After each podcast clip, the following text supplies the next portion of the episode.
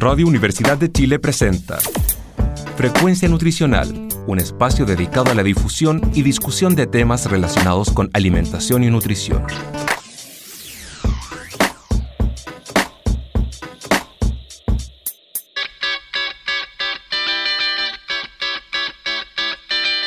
A todos, a todas y a todos. Muy buenos días. Sean bienvenidos a un nuevo programa de Frecuencia Nutricional en sintonía con tu bienestar.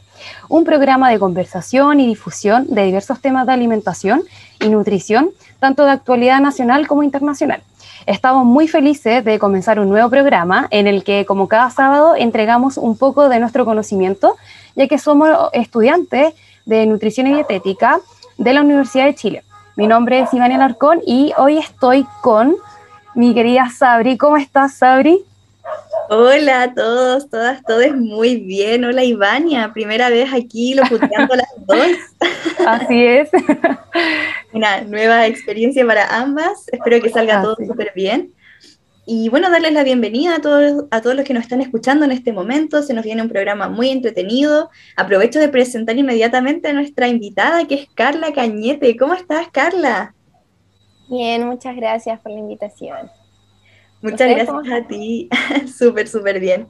Bueno, entonces, antes de partir, les vamos a presentar, ¿no es nuestras redes sociales como cada semana. Nos pueden encontrar en Instagram como arroba frecuencia nutricional. Nos pueden encontrar también en Facebook como Frecuencia Nutricional Radio U de Chile. En Spotify y YouTube como Frecuencia Nutricional para que no se pierdan todos los programas, todas las publicaciones, las trivias que estamos ahí haciendo. Material muy, muy entretenido e informativo para que vayan inmediatamente y nos sigan. Así es. Y bueno, hoy tenemos un tema muy, muy importante. Creo que va a ser de mucha ayuda para muchas mamás, también para los familiares, ¿cierto? Que nos pueden estar escuchando. Y el tema de hoy es nutriendo mi embarazo, cómo me debo alimentar. Y eh, hoy, bueno, nuestra invitada Carla Cañete nos va a estar respondiendo algunas preguntas. También vamos a, a dar algunos mitos de verdad. Y Vamos a comenzar con la primera pregunta y que responde un poco al tema del día de hoy y es ¿por qué es importante alimentarnos de forma variada durante el embarazo, Carla? Ok, primero, em, una alimentación variada es importante mencionar que es que tenga todos los grupos de alimentos que conocemos, eh, los que son los cereales, las frutas, verduras, eh, fuente proteica, ya sea de origen vegetal, origen animal, legumbres, carnes, huevos, eh, lácteos en comillas, que es como si es que comen lácteos lo incluyen, si no los comen no lo incluyen, eh, o bebidas vegetales, y eh, un grupo de alimentos que en Chile de a poquito se ha ido introduciendo diariamente, pero que deberíamos tenerla todos los días, son los alimentos ricos en lípidos, que son los que nosotros conocemos nutricionalmente, que incluyen los frutos secos, las semillas, la palta, por ejemplo, que igual es como una, no es tanto un, un fruto seco, pero está dentro del grupo que deberíamos consumir ojalá diariamente, especialmente que son las semillas em, y, frutos secos. ¿Por qué? Principalmente por sus aportes de omega 3, que ahí hay que diferenciar entre lo que es el, el origen animal y el origen vegetal, pero de omega 3, de fibra, principalmente que en Chile tenemos un muy bajo consumo de fibra.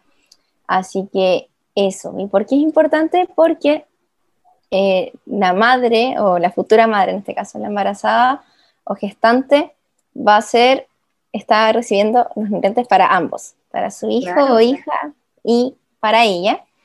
Y a pesar de que el feto quizás todavía es muy chiquitito las primeras semanas, eh, es fundamental que se entreguen los nutrientes necesarios. No es como que coma más, no es que tenga que comer como en exceso de nutrientes, sino que, lo que lo que requiere, lo mínimo o lo suficiente para que ella se nutra adecuadamente y también su, su bebé o futuro bebé o, o, embrión o feto, lo que, lo que todavía esté, esté en su, en su eh, fase. Claro, pero el mito que dicen de que no hay que comer por dos, ¿no es cierto?, en el embarazo. Exacto, especialmente los primeros tres meses es casi como si la mujer no estuviese embarazada, excepto por algunos nutrientes que vamos a hablar. Pero mm, eh, en la parte como calórica, por así decirlo, de energía, eh, es casi como una mujer no embarazada. Carla, entonces solo para desmentir el mito o no, en el embarazo se debe comer por dos, mito verdad.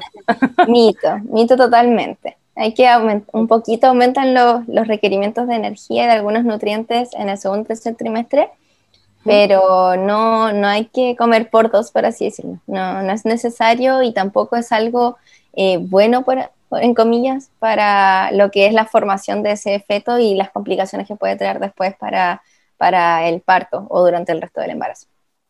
De acuerdo, súper bien. Entonces, bueno, primer mito desmentido, entonces, no hay que comer por dos, es necesario. Y ya entrando también como lo que mencionaste recién, ¿cuáles son los nutrientes críticos en el embarazo? Ya, acá eh, le voy a hacer mucha énfasis porque me ha pasado mucho con, yo trabajando con embarazadas como nutricionista, que eh, no les entregan hierro, el suplemento de hierro. Y pucha que es necesario. Especialmente en Chile se suplementa desde la semana 16 con aproximadamente 30 miligramos de hierro. Sin embargo, en los últimos como revisiones que se han hecho, se habla de 60, de 60 miligramos de hierro como suplementación desde el segundo y tercer, o sea, en el segundo y tercer trimestre para eh, prevenir la, la, anemia patológica y en el embarazo. ¿Por qué? Porque en el embarazo existe una anemia que es fisiológica eh, los primeros meses, por eso las mujeres están más cansadas, a veces incluso antes de saber que están embarazadas se sienten cansadas, no saben por qué están como tan, oh, tengo tanto sueño, y es por eso pero es fisiológica. Pero sí, los requerimientos desde aproximadamente las 16 semanas aumentan una mujer menstruante o una persona menstruante. ¿Por qué digo menstruante? Porque hay muchas mujeres que a través de anticonceptivos no, no menstruan. Claro. Eh, el requerimiento aproximadamente es de 18 miligramos de hierro al día, que igual ya per se las mujeres que menstruamos probablemente no los alcancemos. Y en las mujeres embarazadas al menos son de 27 miligramos. Entonces, ah, es, harto. Y ya las mujeres menstruantes de 18 no lo alcanzamos. Entonces, el hecho de, eh, independiente de eh, la elección alimentaria o siendo vegetariano, omnívoro, vegetariano estricto o lacto vegetariano en verdad, eh, si no se planifica bien la alimentación, es muy difícil llegar al requerimiento de hierro de una persona común y corriente y de una embarazada aún más porque es muy alto este requerimiento. Y sería como prácticamente imposible llegar a través de alimentación, eh, no pensando solo en carne, sino que en todos los alimentos que aportan hierro, es muy difícil llegar a estos 27 o 30 miligramos de hierro diarios. Eh, igual va a depender de la absorción de este, que el hierro compite con muchos nutrientes, entonces siempre hay que suplementarse. Ya. Siempre. Siempre.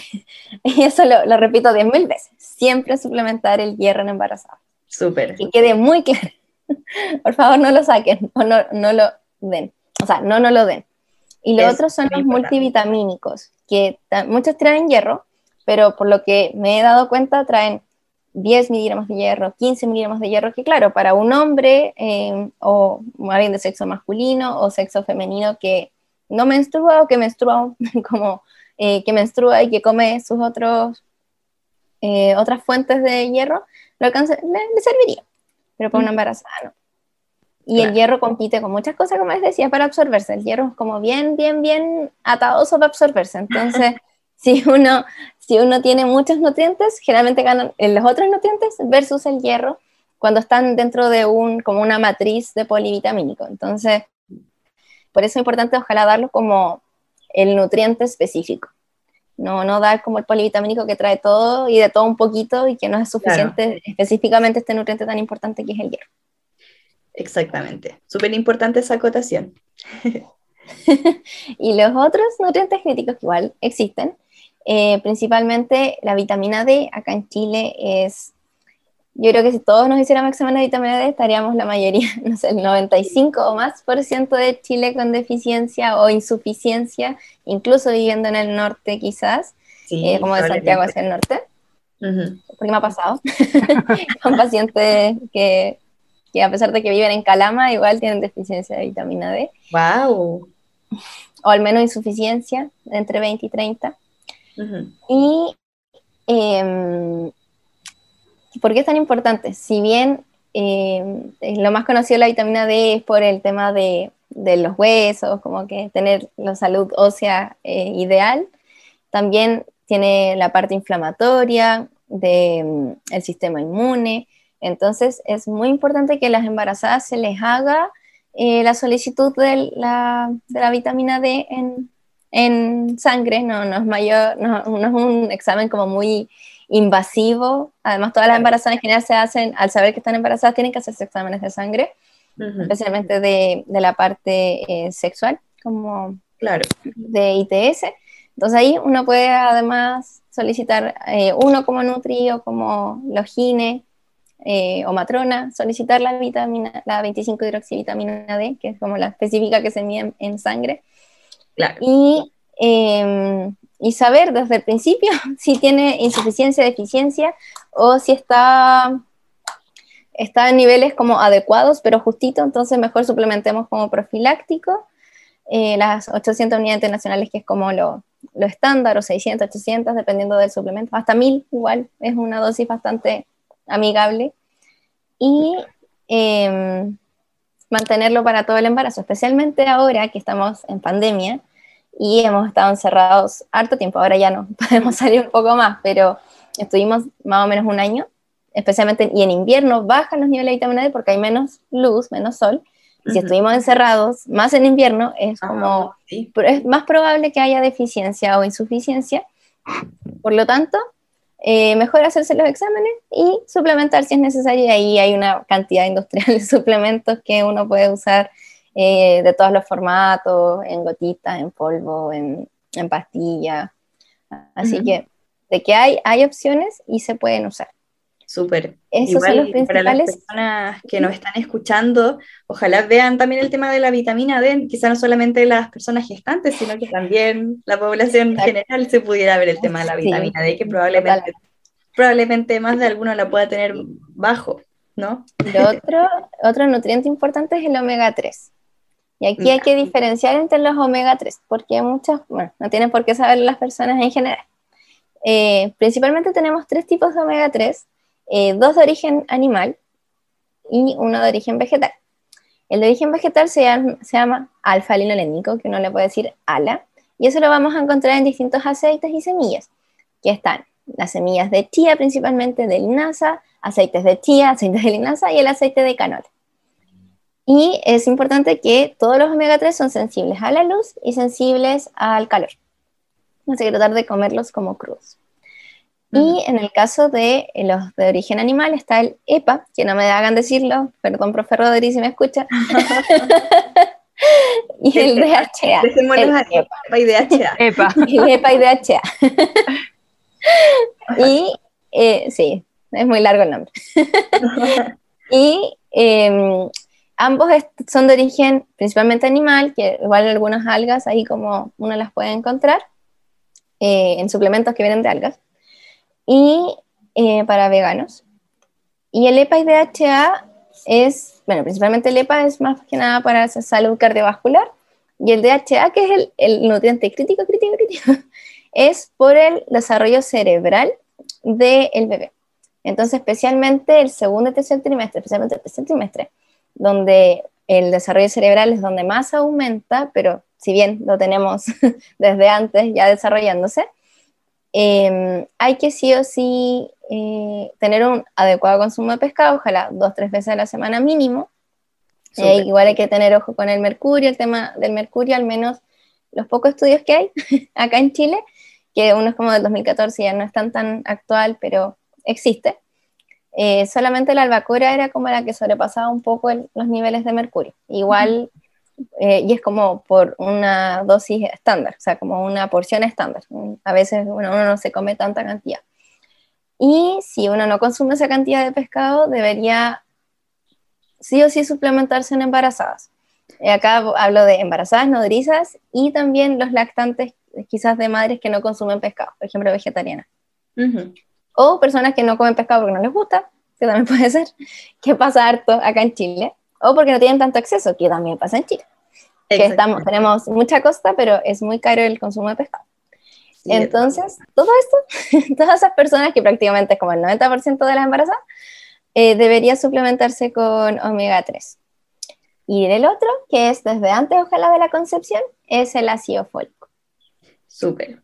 El ácido fólico. Muy, muy, mencionado entre las embarazadas, el típico ácido fólico. Exacto. ¿Por qué es importante? ¿Y por qué debería ser antes de la concepción? porque muchas veces no, eh, no se enteran inmediatamente al embarazarse, obviamente, se enteran unas semanas después, unos meses después. Y el desarrollo del tubo neural es una de las primeras cositas que pasan. Mm. Y ahí es cuando se necesita el ácido fólico a niveles adecuados. Y por eso acá en Chile se fortifican las harinas, tanto con hierro como ácido fólico. Es, decir, si comen pan, si comen principalmente pan, y todo lo que tenga harina de trigo, van a, tener em, el ácido fólico y también un poquito de hierro. Pero independiente de que uno consuma o no consuma pan eh, o harinas, em, en Chile se, va, se tiene que suplementar antes del embarazo para asegurarse y por lo tanto generalmente se dan entre 600 y 1000 microgramos al día de, ácido fólico hasta la semana 12 y de ahí ya se, no, es indispensable el, ácido fólico. Pero sí, entonces sí o sí hay que suplementar ácido fólico, hierro y el omega 3 dependiendo del consumo de pescados. ¿Y por qué no solo de semillas y aceites en el omega 3? Porque hay una conversión de ALA, que es el alfa-linénico, AEPA y DHA en el cuerpo nuestro, pero que es muy poquito, es muy pequeña esa conversión y depende de muchos factores, de cuánto ácidos omega 6 consumo, omega 9, trans, entonces muchos factores que nosotros a veces no podemos, eh, o sea, sí los podemos evaluar, pero en la conversión es tan poquito de 3 a un 5% que, o menos quizás, a veces menos, que eh, en un momento tan crítico de, del desarrollo cerebral de este bebé, no nos podemos jugar ese, ese como, como que pasa, no pasa. Mejor, mejor eh, asegurarnos con el omega 3 listo, el DHA listo. Y se me preguntan cuánto, ya, lo voy a decir así abiertamente. Lo que se recomienda en general son 200 miligramos de DHA más 100 miligramos de EPA. Súper. Eso es lo que se recomienda. Si les dan un poquito más de DHA, ok. Si les dan un poquito más de EPA, un poquito más ya. Pero no cantidades industriales porque en verdad son muy caros y no, no es, no se, se está dando como mucho más de lo que se requiere. Ya, súper.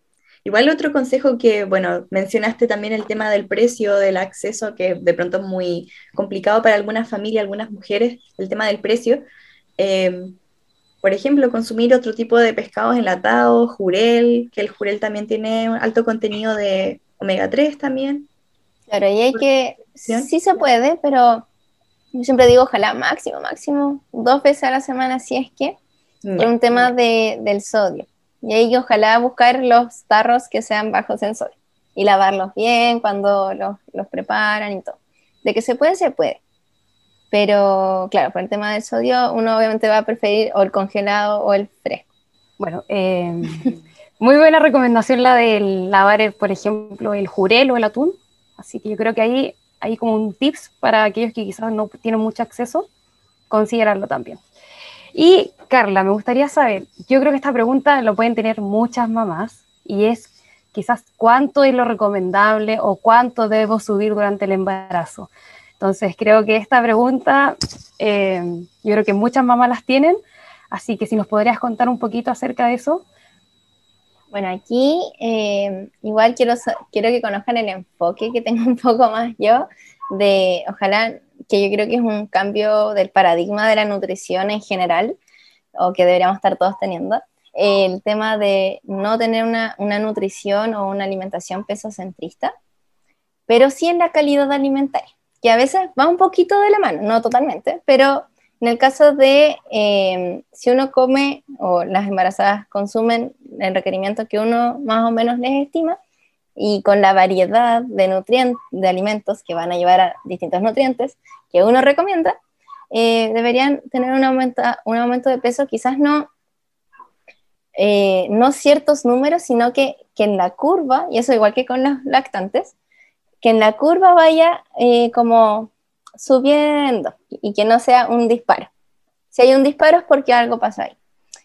Y, eh, o la baja también, tampoco la idea es que bajen de peso, y eso igual lo quiero dejar claro. En el embarazo no se baja de peso.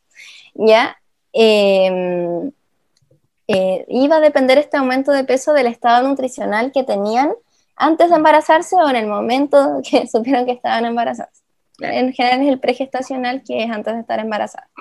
En el caso de alguien que, eh, estas son las recomendaciones más actuales del MINSAL, en alguien que inicia su, su, embarazo bajo peso, es decir, con índice de masa corporal, que ya sabemos que el IMC tampoco es tan relevante dentro del, de la evaluación del estado nutricional, pero así es como se valora a la embarazada.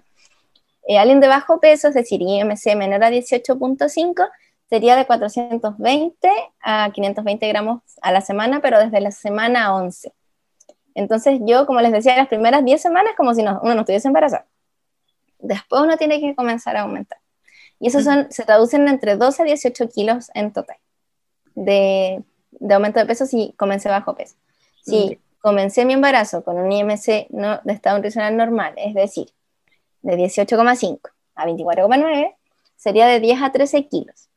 En el caso del sobrepeso, es decir, IMC de 25 hasta 29,9, sería de 7 a 10 kilos, y en obesidad, que sería del IMC 30 hacia arriba, es de 5 a 7 kilos. Si uno piensa el incremento de peso de una persona con obesidad, que es de 5 a 7 kilos, en realidad es como casi pura guagua. Claro. prácticamente es pura guagua, placenta, líquido amniótico.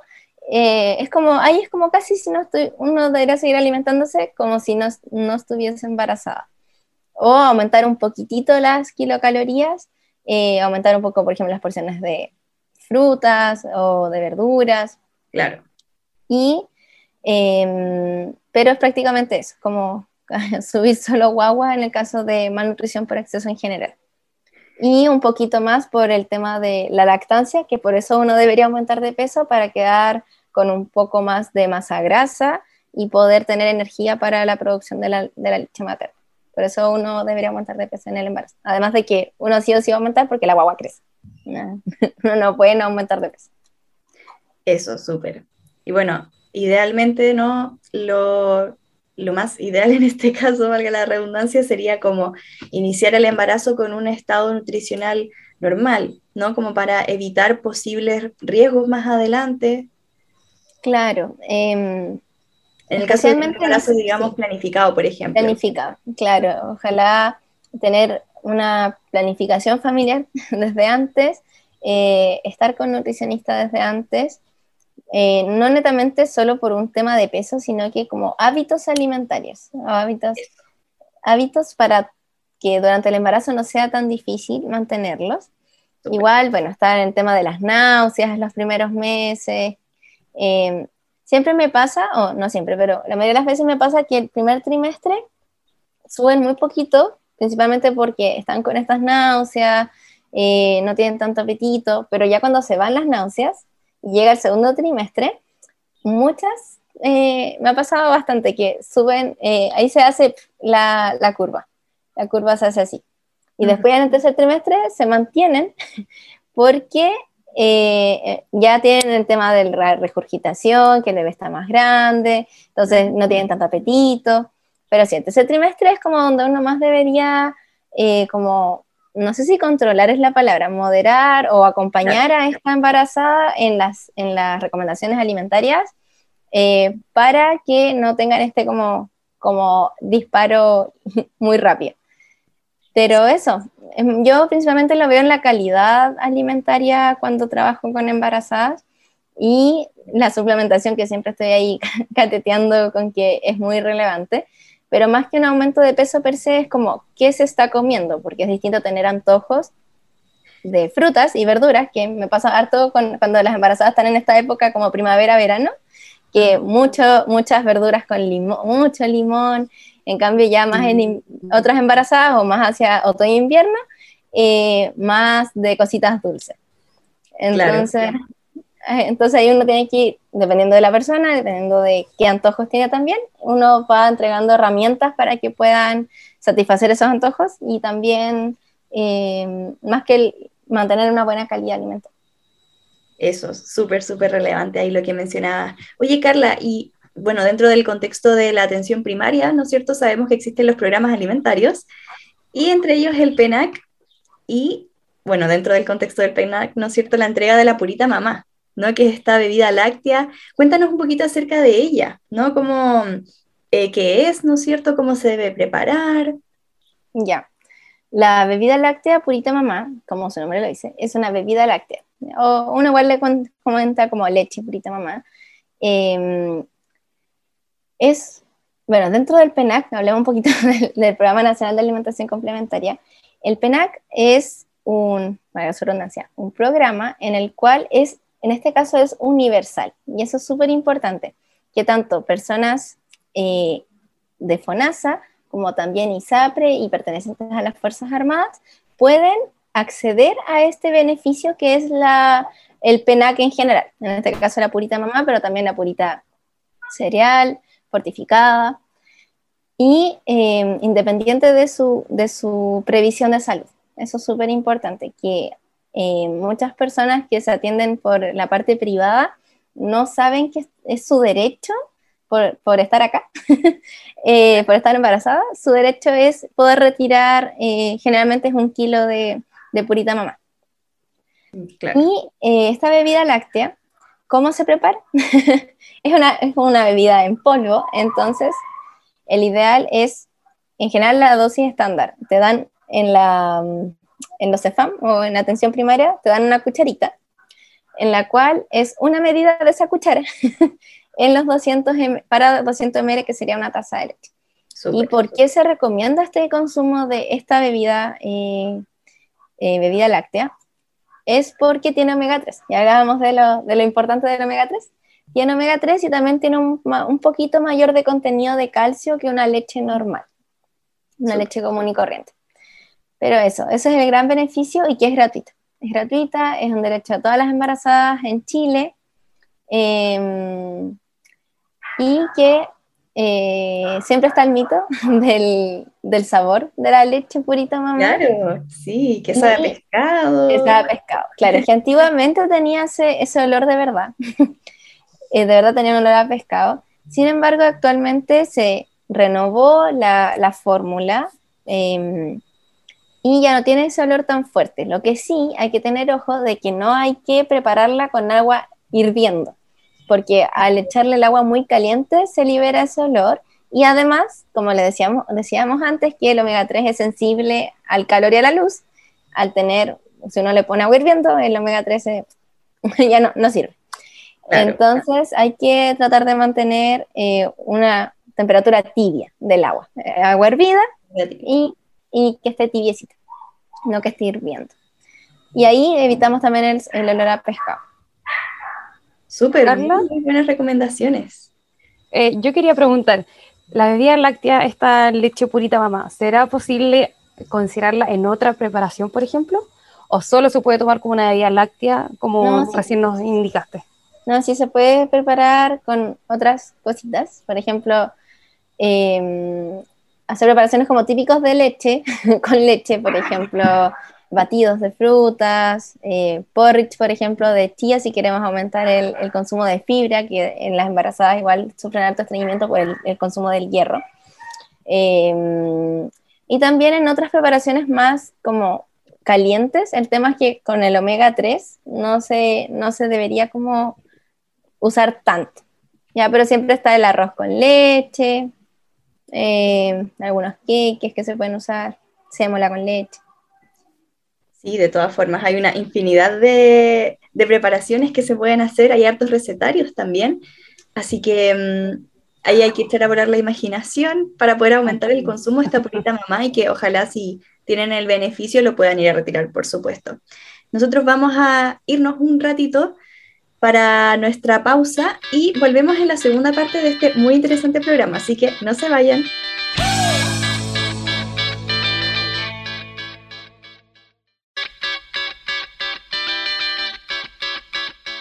Estamos de vuelta con este programa de frecuencia nutricional en sintonía con tu bienestar. Estamos hablando de la nutrición en el embarazo, un programa muy interesante y estamos, no estamos solas el día de hoy, por supuesto, nos acompaña Carla Cañete, ya estuvimos hablando un poquito con ella.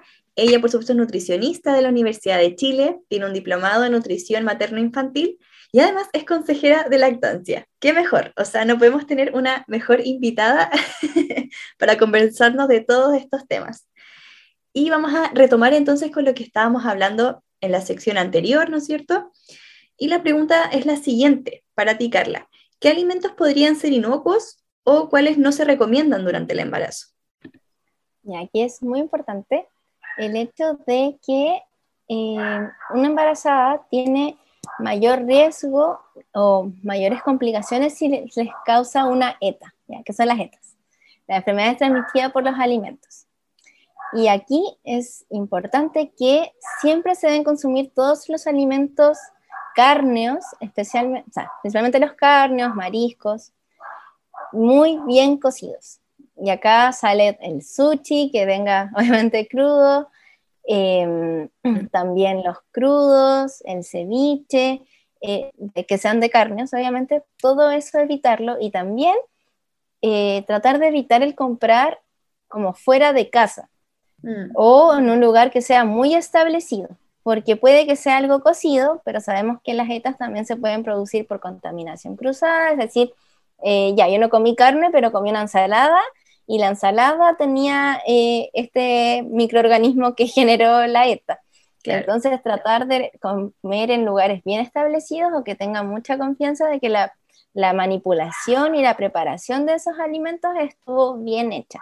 Igual, evitar los eh, lácteos no pasteurizados. Por ejemplo, cuando uno va en la carretera y compra su quesito de cabra, su quesito de oveja, eso tratar de evitarlo a menos que sea eh, envasado y que diga que fue hecho con leche de tal animal pasteurizado.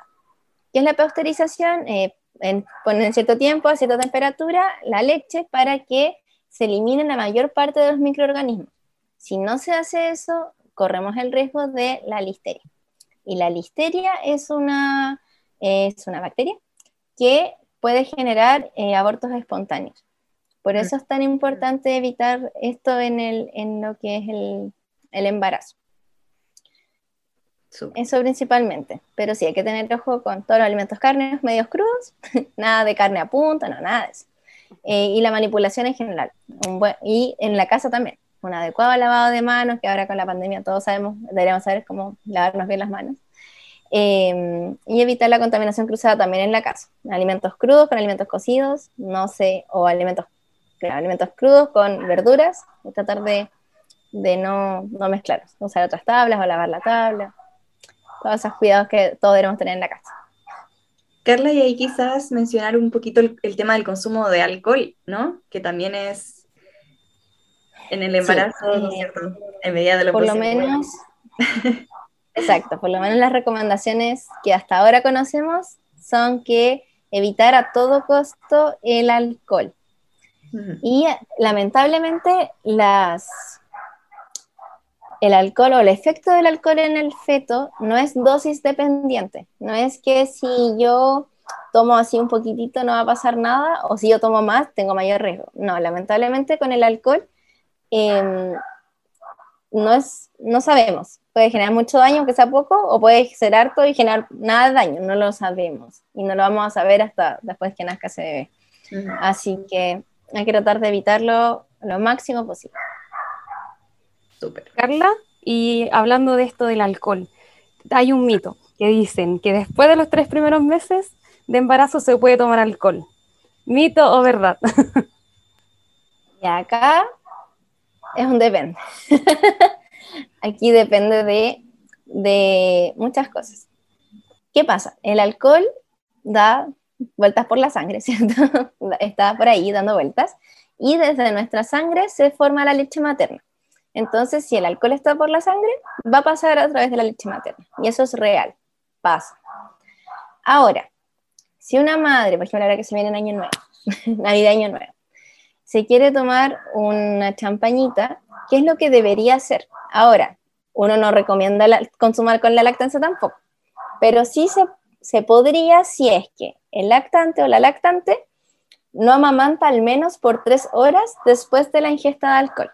Y por eso uno habla de los tres meses, porque los primeros tres meses los lactantes toman entre 10 a 8 veces al día de leche materna. Entonces, mm. al tener este ciclo, no alcanzan esas, a pasar esas tres horas para que el cuerpo metabolice ese alcohol. No hay que extraer la leche y botarla. Hay que esperar que nuestro hígado haga su función y saque la y metabolice el alcohol que tome. Por eso se habla de los tres meses, porque ahí uno puede espaciar un poquito más las tomas. Ahora, ¿podría ser antes de los tres meses? Sí, pero si es que la mamá se extrae o se, eh, prepara con alguna fórmula infantil para eh, poder esperar ese tiempo mínimo para poder amamantar después. Ahora, no es como que se recomiende el consumo de alcohol en las nodrizas.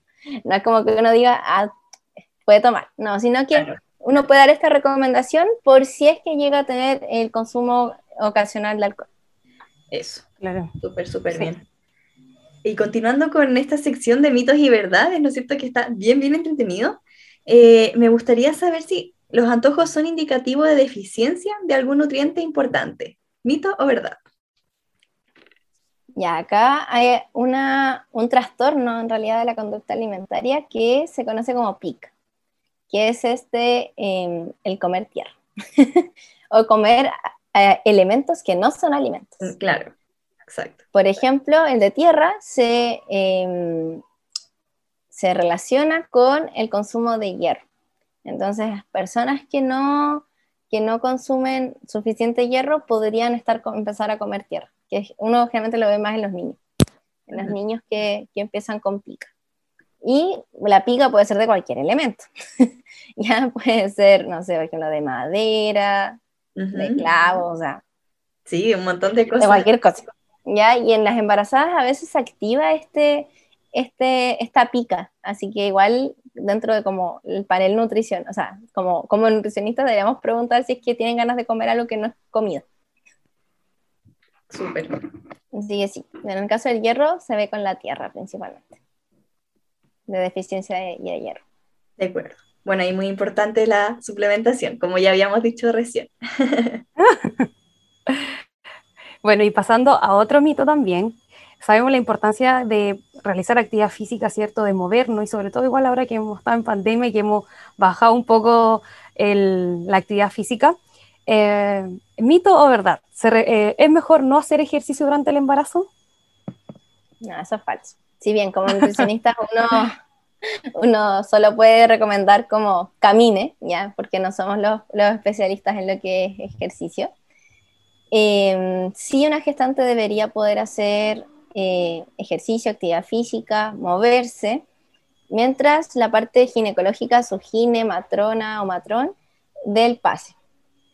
Para mí cuando me preguntan, yo siempre, bueno, siempre recomiendo algo, independiente, camina, porque es lo que uno puede decir, pero mientras el gine, generalmente después de las 16 semanas, dan como bien el pase de, ya, haz ejercicio, y si hacía ejercicio de antes, probablemente le decir, manténlo porque ya estabas como ejercitada, si vas a empezar ahora, hazlo con, ojalá con profecación física o kinesiología, eh, que es lo que siempre, siempre, siempre recomiendo. Y ahora uno puede encontrar yoga para embarazadas, pilates para embarazadas, muchas cosas para embarazadas. Entonces, uno debería asesorarse con el profesional que corresponde, pero de que se puede, se puede. No es como que eh, por estar embarazada uno tiene que estar sí o sí en cama, no, a menos que eh, se dé la indicación de reposo absoluto y reposo relativo. Claro, sí, eso es súper importante. Si no hay un embarazo de alto riesgo, entonces, adelante, actividad física y hay que, hay muchas opciones, como bien dijiste, yoga, ¿cierto? Así que mito totalmente de que no se puede hacer ejercicio. Sí, de todas formas. Y ahora que están todas estas, por ejemplo, yo he visto muchos ejercicios que hacen con estas pelotas de yoga también, de estiramientos. Eh, de, por ejemplo, de piso pélvico también. ahí es importante el tema del piso pélvico como para prepararse para el parto, así que es súper, súper, súper recomendable. Súper, bueno, entonces vamos a pasar al siguiente mito o verdad, que dice así, se recomienda no tomar mucha agua porque retiene mucho líquido. Y ahí va a depender de cómo está el estado, el estado hemodinámico de la embarazada, pero ahí igual hay que ver qué es mucha porque generalmente las mujeres embarazadas, como les decía, porque el hierro las estriñe, uno debería asegurar el, consumo mínimo de agua de la recomendación general de 2 litros al día, mínimo. ¿Puede que tomen más? Sí.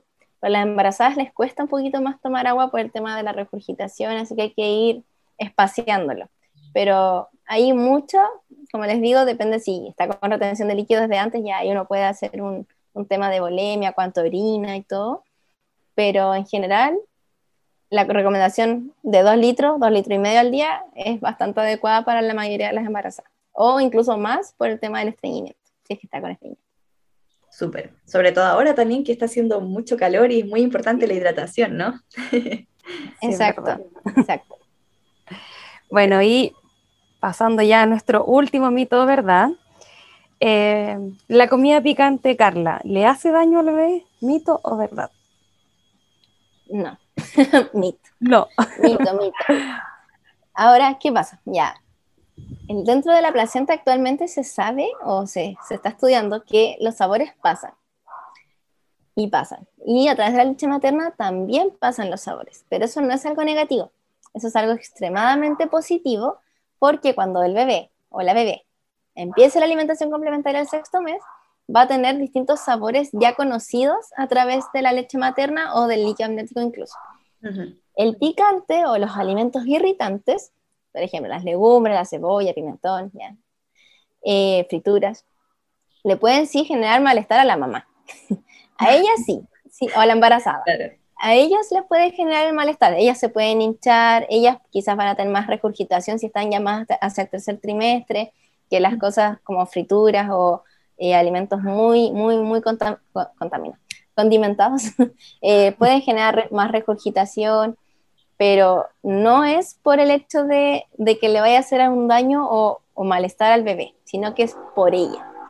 Por ella uno podría quizás dar una, alimentación un poco más liviana, eh, ojalá sí, siempre evitar las frituras como siempre, siempre, siempre, pero las embarazadas o nodrizas generalmente van a identificar eh, los alimentos que eh, les generan malestar. Por ejemplo, eh, principalmente ya desde el tercer trimestre, las bebidas o las gaseosas en general, cosas que tienen gas, alimentos que tienen gas, van a generar mayor regurgitación, entonces tratar de evitarlos.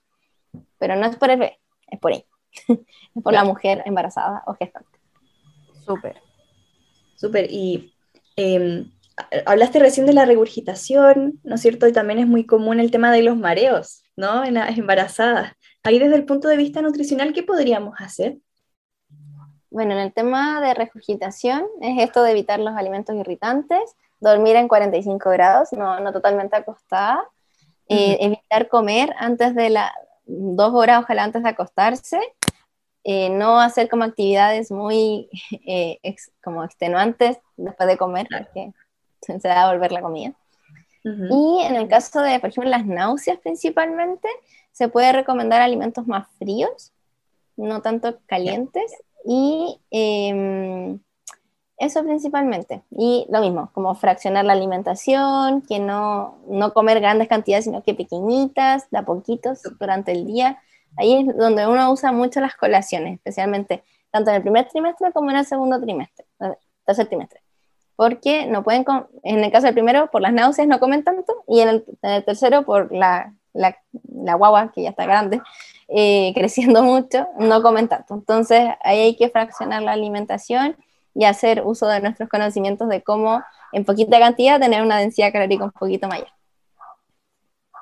Eso, súper importante y muchas recomendaciones. Ahí ayuda mucho los frutos secos.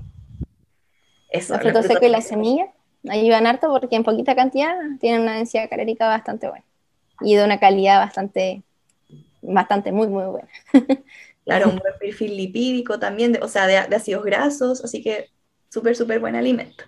Eh, ya nos estamos acercando al fin del programa. Carla, eh, no sé si te gustaría cerrar este bloque de alguna manera, alguna conclusión que te gustaría o algún mensaje para nuestra audiencia. Tips, algo. Suplementense. Suplementense. Con hierro.